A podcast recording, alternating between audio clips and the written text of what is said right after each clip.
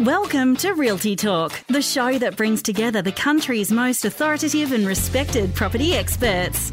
Follow us on all the socials and subscribe for updates and exclusive offers. Realty Talk is powered by Realty dot com dot A U, connecting buyers, sellers and agents differently. Greetings and welcome to Realty Talk, your trusted voice for property investing anywhere, at any time. I'm Bushy Martin from KnowHow Property Finance. And we've got some great property insights to share with you again on this week's show. To kick things off, Kevin Brogan from Herron Todd White joins us again this week to share what a lazy seven hundred thousand dollars will buy you across the country, given the rapid rise in property values that we're seeing right across the board this year. But of course, there's no point racing out and buying a property if you don't know how it's going to help you to achieve your long-term goals. So to help you get clear on your strategy, we're joined by Jordan de Jong from Gameplans. And if you're struggling to get onto the property ladder, Goose McGrath from Dashdot Buyers Agents shares how rent-festing can accelerate your property portfolio. And to close out today's show, I get you thinking about whether you're giving your credit report enough credit.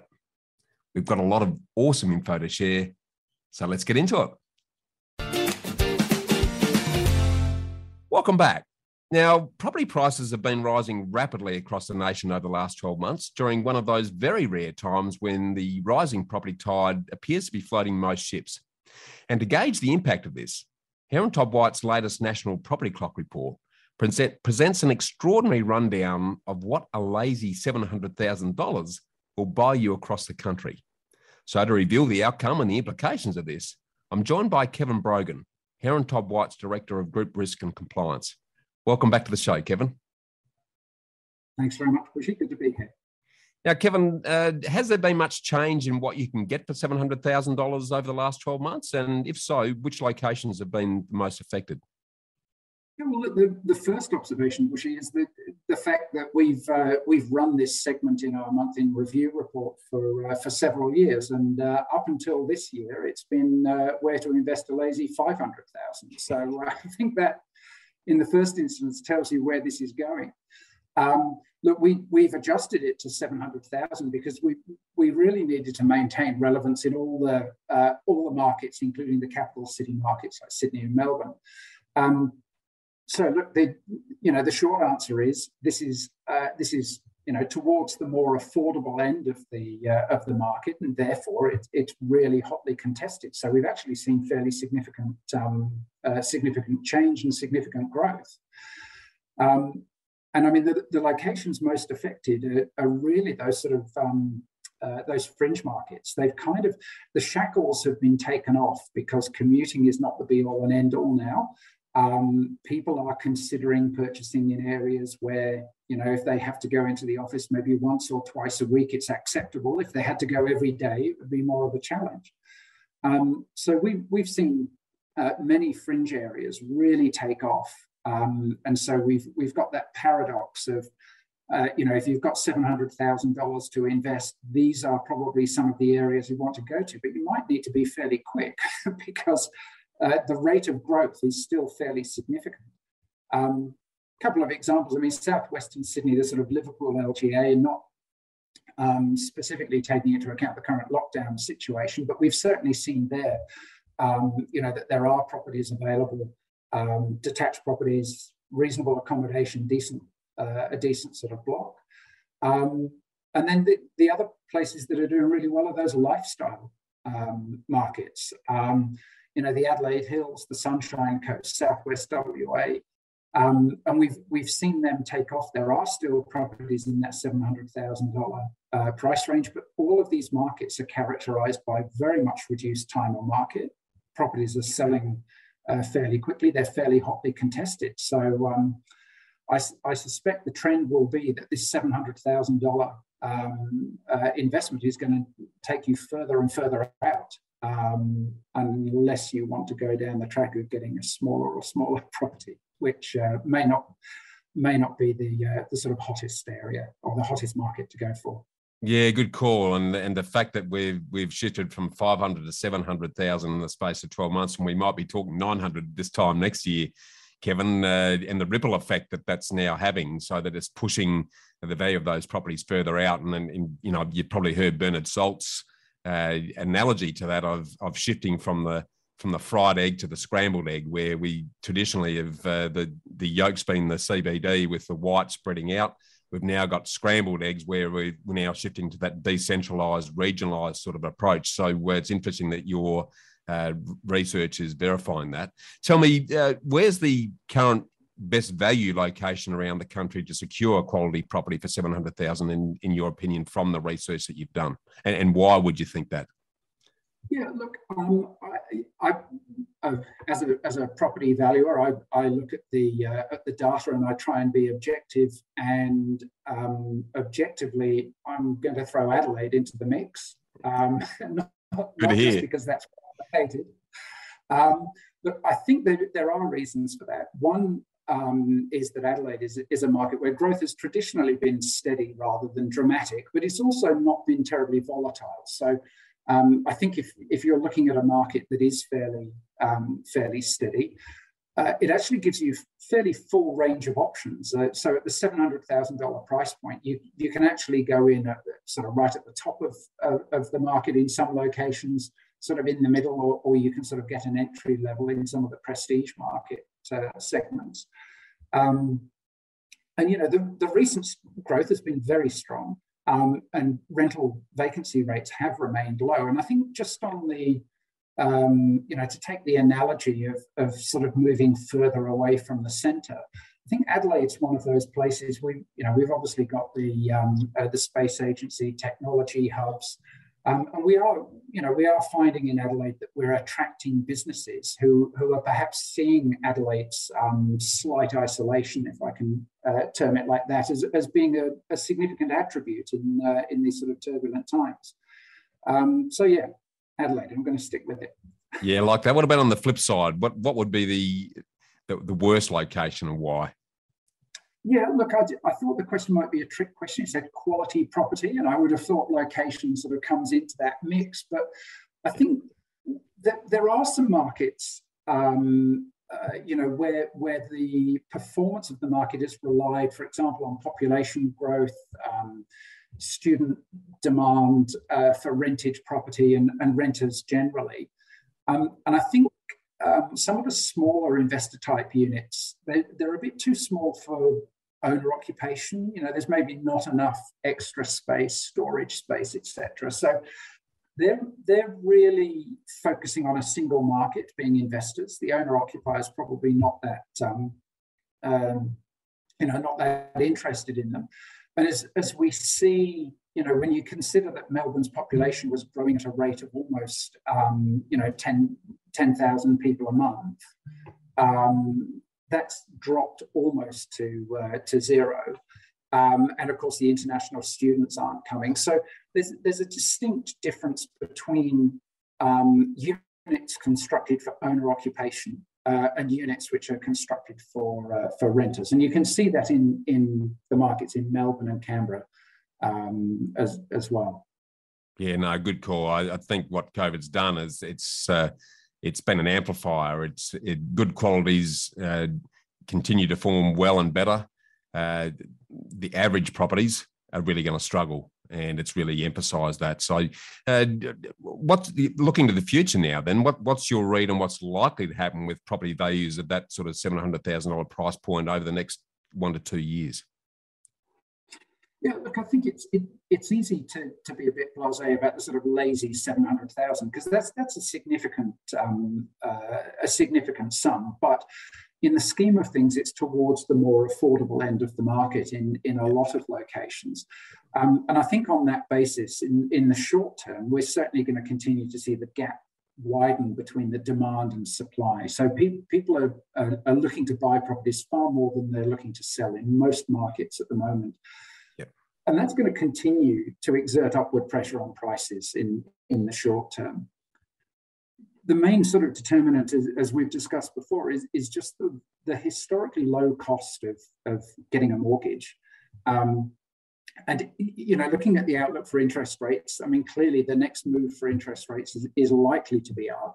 Um, But, you know, the low interest rate environment is something that in the time horizon of one to two years is, is likely to persist, even if we did see uh, a, an increase. Um, so I think what, what's going to happen for, you know, for the uh, for the, the next year or so, we'll probably still see upward pressure on prices. That'll that'll continue. Um, and then I think when, you know, if that does moderate, it will moderate. I don't, um, you know, I don't necessarily see it uh, being a, a significant market correction within that sort of time horizon. Yeah, no, very good call. Well, uh, really appreciate those uh, sobering insights, Kevin, and uh, thanks again for your time on the show today. Oh, no problem at all. It's been a pleasure. Thank you. Thanks, Kevin.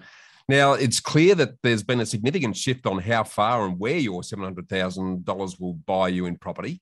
So to check out the details for every state, grab yourself a free copy of H T W's National Property Clock July twenty twenty-one Residential Report.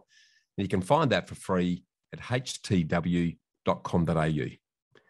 You're watching Realty Talk, your go-to place for all things property. Property deductions can save you thousands of dollars each year. To make sure you maximise deductions, you need to work with the most experienced quantity surveyor in the country. B M T Tax Depreciation is the leading specialist in the industry. They've completed over seven hundred thousand tax deduction schedules for residential investment and commercial properties Australia-wide. B M T guarantee to find double your fee in the first full financial year deductions. Call B M T on one three hundred, seven two eight, seven two six today for an obligation-free quote. Now, as a property and finance strategist, I'm continuously frustrated with a large number of property investors who just focus on accumulating properties without spending much time, if any, on their property investment strategy, on why they're investing and where their investing is going to get them to. And it's a proper strategy that separates the best from the rest, creating a magnet to motivate your commitment and a compass to guide your day-to-day decisions. So to delve into the fundamental importance of this subject, we're joined by a like-minded property strategist, Jordan de Jong from Gameplans, the ultimate property portfolio and money management tracking system. Welcome to the show, Jordan. Thanks, Bushy. Thanks for having me on, mate. I'm very excited to be here. Likewise, mate. We both share the same passion for the importance of property strategy, uh, and and it's a great opportunity for us to get the word out there. Uh, tell me, to kick it off, why is a detailed property investment strategy so important? Yeah, it's a great question, and I think, you know, I can really sort of just look back on my own portfolio and building that out. I think the biggest thing looking back now in hindsight is I wish I had a plan or a strategy. I mean, I was never really the type of guy that would want, you know, sort of ten properties in ten years. That was never really my shtick, but, you know, when you do that, you can only really achieve that numbers game by dropping other things, right? Such as the purchase price. And if you start dropping the numbers game and you start dropping that purchase price, normally something has to give. And majority of that time, that's the quality of asset. So if I have, could have gone back and told myself, well, you know, I could really realistically achieve my goals within two to five properties, then I might have not been so rushed building the acquisition of my portfolio.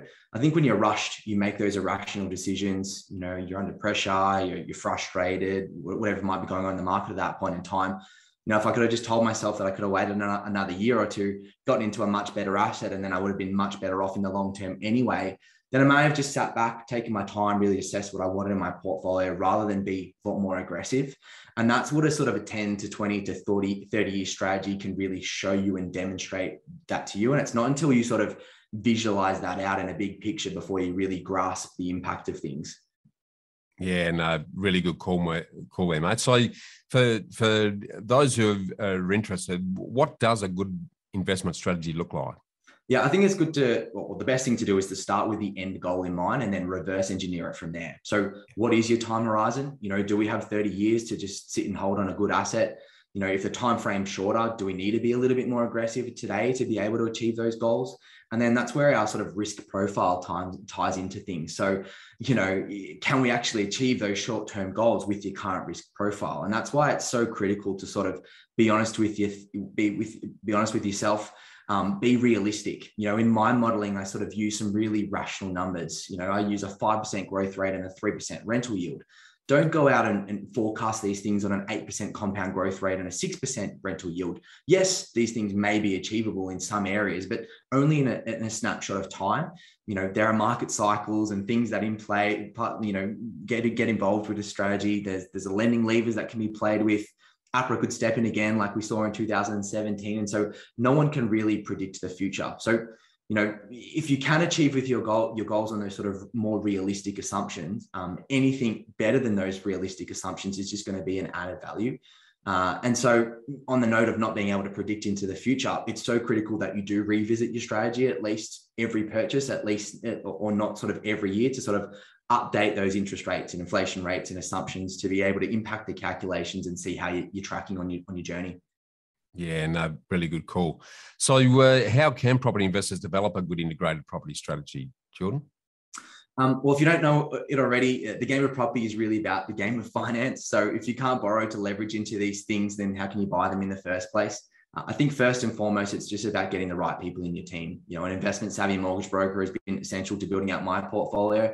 Alongside of that, you need a property strategist to put this plan together for you. And then it really comes down to your time commitment and, and how much you, you love property. If you love researching and doing all that sort of stuff, then you may be able to go at it on, on your own, or you can look at getting a, a buyer's agent or something like that. But just note that one really bad purchase could be pretty cr- crucial for your portfolio long-term, especially if it's the first purchase. So um, really just having a good team around you. Totally agree. And and it's it's worth uh, building it all on paper first uh, and the whole journey, so you're clear on how that's going to operate. And it gives you a, a roadmap then to know how you're tracking over time. So no, a really timely reminder there. Thanks, Jordan. And, and thanks for your time on the show today. No worries. I'll speak to you soon, Bushy. Thanks, mate. Now, if you don't have a detailed property investment strategy and a roadmap on how your properties are going to achieve your lifestyle goals, do yourself a favour and reach out to an independent property strategist like Jordan at Gameplans, and uh, make sure that you're enjoying the peace of mind of knowing where you're heading and how to get there, because that's priceless in the long-term scheme of things. Keep watching Realty Talk, your trusted voice for property. Property depreciation is the natural wear and tear of a building and its assets. Property investors can claim depreciation as a tax deduction each financial year. Depreciation is a non-cash deduction. This means you don't need to spend any money in order to claim it. On average, B M T Tax Depreciation fined residential investors almost nine thousand dollars in first full financial year deductions. Call B M T on one three hundred, seven two eight, seven two six today for an obligation-free quote. Welcome. Now, are you looking to climb the property ladder but just can't afford to buy in the area that you want to live? Well, ever-increasing property prices around the country have had many new investors weighing up the issue of lifestyle versus property ownership. And if this is you, then rent vesting could be your answer to entering the property market, as it certainly was for me personally when I started investing over twenty years ago. But how does it work? What are the pros and cons? And is it actually the right option for you? Well, to discuss this, we're joined by Goose McGrath from Dashdot Buyers Agents to answer all of your questions on rent vesting. Welcome back to the show, Goose. Awesome to be here. Thanks for having me. Always, mate. So uh, for those that aren't familiar with it, what is rent vesting? Yeah, it's a good question. And it's probably good to just break it apart a little bit and make it break it down into really simple terms, right? So rent uh, rent vesting is quite simply renting where you want to live and investing where you can get the best returns and make your money work for you. It's really that simple, right? And it's just smashing those two things together. Yep. Um.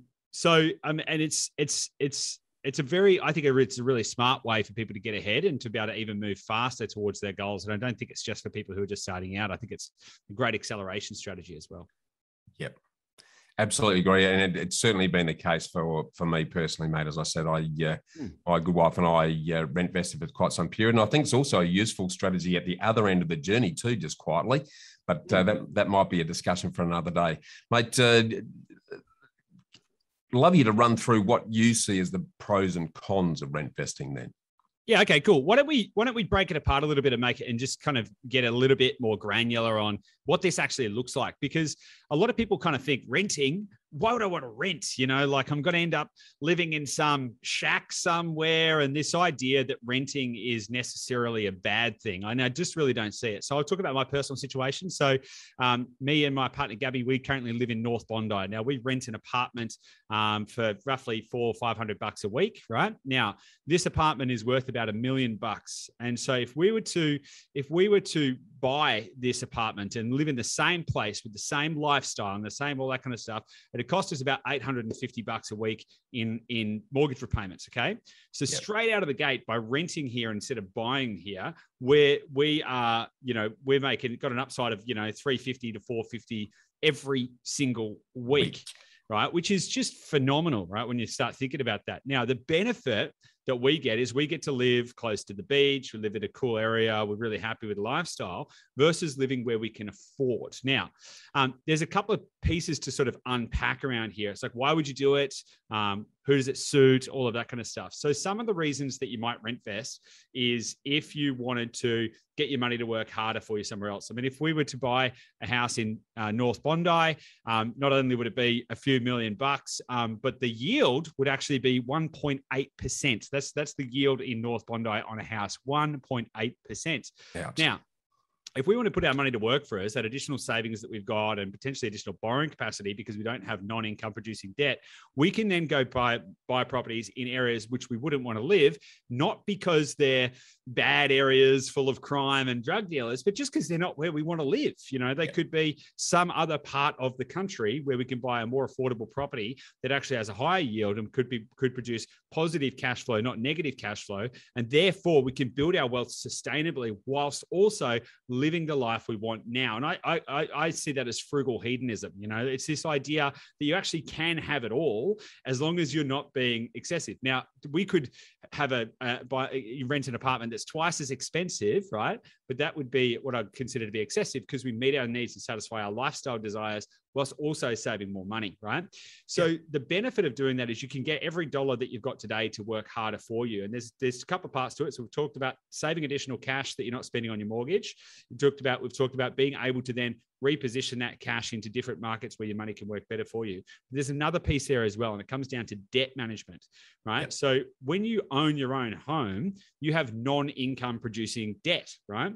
Yep. And so you're going to, if you if you do that, you're going to limit your borrowing capacity much more significantly than if you were to have the same quantum of debt that was actually producing an income, right? So the way that I see this though is that it's if you can you if you can understand all these concepts and layer them on top of each other, you can actually accelerate your point to, the, to get to the point where you can buy your dream home, but you can do it, you know, twice as quick. And if you look at the average savings rate, like it's probably, if you wanted to say, the average savings rate is about fifteen hundred bucks a month. And if you needed to save up two hundred thousand dollars for a twenty percent deposit on a one million dollars property, it's going to take you about one hundred thirty-three months. So a little over ten years, eleven years, something like that. Yep. And if you go that far down the line, that two million dollars property is probably worth four million dollars. Okay. So how do you take the money that you've got today? How do you get to where you want to go faster whilst also living the life you want now? Because quite frankly, life's for living. You don't know how long you've got. You don't want to, I don't believe that people need to live this pious life where they extol all, all things that are uh, good and worthy. And they just, they live on baked beans and, you know, and, and, and the smell of an oily, I don't believe it because I believe that life should be lived full now. And I, I really think if people get a little smarter about this, they can layer up the strategy to achieve all of that. one hundred percent agree. And it's the, the, the real guts of the exercise there is to uh, do is exactly as you say, is to uh, live in the place where you like to enjoy it at, at a fraction of the cost mm. it would if you had a, a massive mortgage around your neck. And but but use the uh, the investment property you put it into, make sure it's positive cash flow, structure it well, and therefore it's looking after itself while you're doing other things. So, no, love that, mate. Um, all right, well, uh, just to close off on this then, uh, who do you believe this is best suited for? Well, yeah, it's a good point. I, I mean, I think it's best suited for pretty much everyone, but it's probably worth, it's probably worth exploring when and why it might not be suitable, right? Because it's very easy to build a financial argument around why this might be a good idea. Um, and, you know, you can live where you want and you can do it cheaper and have the same quality of life and put your money to work elsewhere and all of that kind of stuff. But anyone who says that investing is shouldn't be emotional or isn't emotional is absolutely dreaming, right? I have never met a single person who wants to invest that doesn't have an emotional reason. They want to live a better life, more time with their family, you know, have more impact, et cetera. It's all driven by emotion. So we just need to own the fact that we as humans are emotional creatures. We're driven by emotion. And we want emotional outcomes.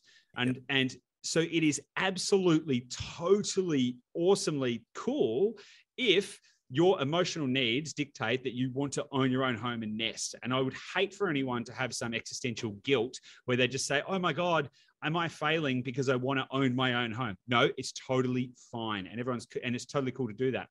The point is though that you want to do it with eyes wide open. You want to say, okay, I'm going to make this choice that we're going to, we're going to choose this, to nest, to own a principal place of residence and to not rent vest in favor of the benefits of rent vesting, because this satisfies our personal, emotional, and psychological needs more. And again, that is totally okay to do that, because not everything's about money. It's about quality of life. Okay. So that's a situation that you might choose to not rent vest in favor of something else. Now, another argument could be made that if your dream location that you wanted to live was somewhere where the cost of the mortgage was less than the cost of renting, right? You could argue that on a cash flow basis, that you might be better off to own a property. So for example, to put that in very simple terms, if you were to buy a house somewhere, and you could be on a in a regional location or somewhere up the coast or whatever, where you could buy, the mortgage repayments might be two hundred fifty dollars a week, but to rent the same property in the same area might be three hundred bucks a week. Well, by buying, you would could be fifty dollars a week better off. Now, the catch to that, of course, is you're still going to have non-income producing debt, so it will still have an impact on your on your borrowing capacity. But there's an argument to say that that might make more sense in that circumstance. So really, but even for so some people think that, oh well, just because I've got a family, I couldn't possibly I couldn't possibly rent vest because I've got a family. And, and again, going back to the point that if it's important for you to have a nest and everything, totally cool. But I would also challenge you on that to question, okay, what is more important? Is it okay for me and my family to rent a home? Uh, is there, is there anything intrinsically wrong with renting? And if you do believe that there is, then what, where does that belief system come from? And all of that kind of stuff. And, and just analyze whether the short-term discomfort is, is actually better. And I say short-term discomfort off the back of having saying, I think you can have it all, but I think that there's just a slight emotional discomfort where you can still live where you want to live, but achieve that outcome if you can delay that, that piece of gratification, and you can potentially end, end up at a better outcome as well. Yeah, beautifully said, and, and really putting some balance around the discussion there, mate. So some great food from thought there again, as usual, and uh, really appreciate your time on the show today, Goose. It's an absolute pleasure. Good to see you again. Absolutely. So there you have it. If you're looking to accelerate your entry into building a property portfolio, rent vesting is definitely worth considering. Stay with us for more here on Realty Talk.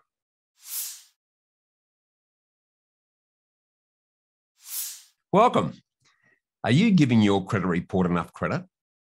In recent times, our finance broking team has been surprised by the number of home and investment loan borrowers who have got great incomes and plenty of equity, see their loans decline by the banks due to poor credit conduct, particularly for those borrowing over eighty percent of the property value where lender's mortgage insurance is required. So today, we're going to do a deep dive on the importance of managing your credit report, given how critical it is to your ongoing financial future. So let me start by asking you a couple of questions. When was the last time you checked your credit report? And what's your credit score? Chances are your answers are going to be never and I don't know. But now more than ever, your credit report is going to be absolutely crucial to your ability to obtain credit or to get a loan in the future, because your credit report is a bit like oxygen. It's invisible, but absolutely critical to your ongoing financial survival. Now, in recent times, since the introduction of what's called open banking, in conjunction with the comprehensive credit reporting measures, we've shifted from what used to be called static credit reporting to live credit reporting. Now, historically, a static credit file would tally up all of your credit inquiries and would score you accordingly. So the more credit inquiries that you've made, the lower your score. And credit inquiries aren't limited to home loans or investment property loans. They apply to all financial products, including credit cards, interest-free store cards, car loans, personal loans, as well as telephone companies and utilities like electricity companies, et cetera. So if you applied for a credit card, the bank or credit card provider lists a record on your credit file conforming, confirming who you apply to, the credit limit, and the date. But it doesn't record the outcome of whether you were approved or declined. And this is where many are making the mistake of applying for multiple credit cards or home loans without realizing that every time they make an application, The inquiry is actually recorded on their credit report, and the number of credit inquiries impacts on your credit score and the lender's view of, your, of whether you're creditworthy or not. Now, static credit reports also list credit defaults for late payments or over-limit activity, where payments of more than one hundred fifty dollars that are at least sixty days overdue and for which you're supposed to have served at least two notices requesting payment are automatically listed on your report for all to see, and they stay on your report for up to five to seven years. And this is one of the areas that's catching many unsuspecting borrowers out, as late or over-limit payment activity on things like long-forgotten interest-free store cards can actually catch you unawares and become an absolute knockout punch when you're looking to borrow money.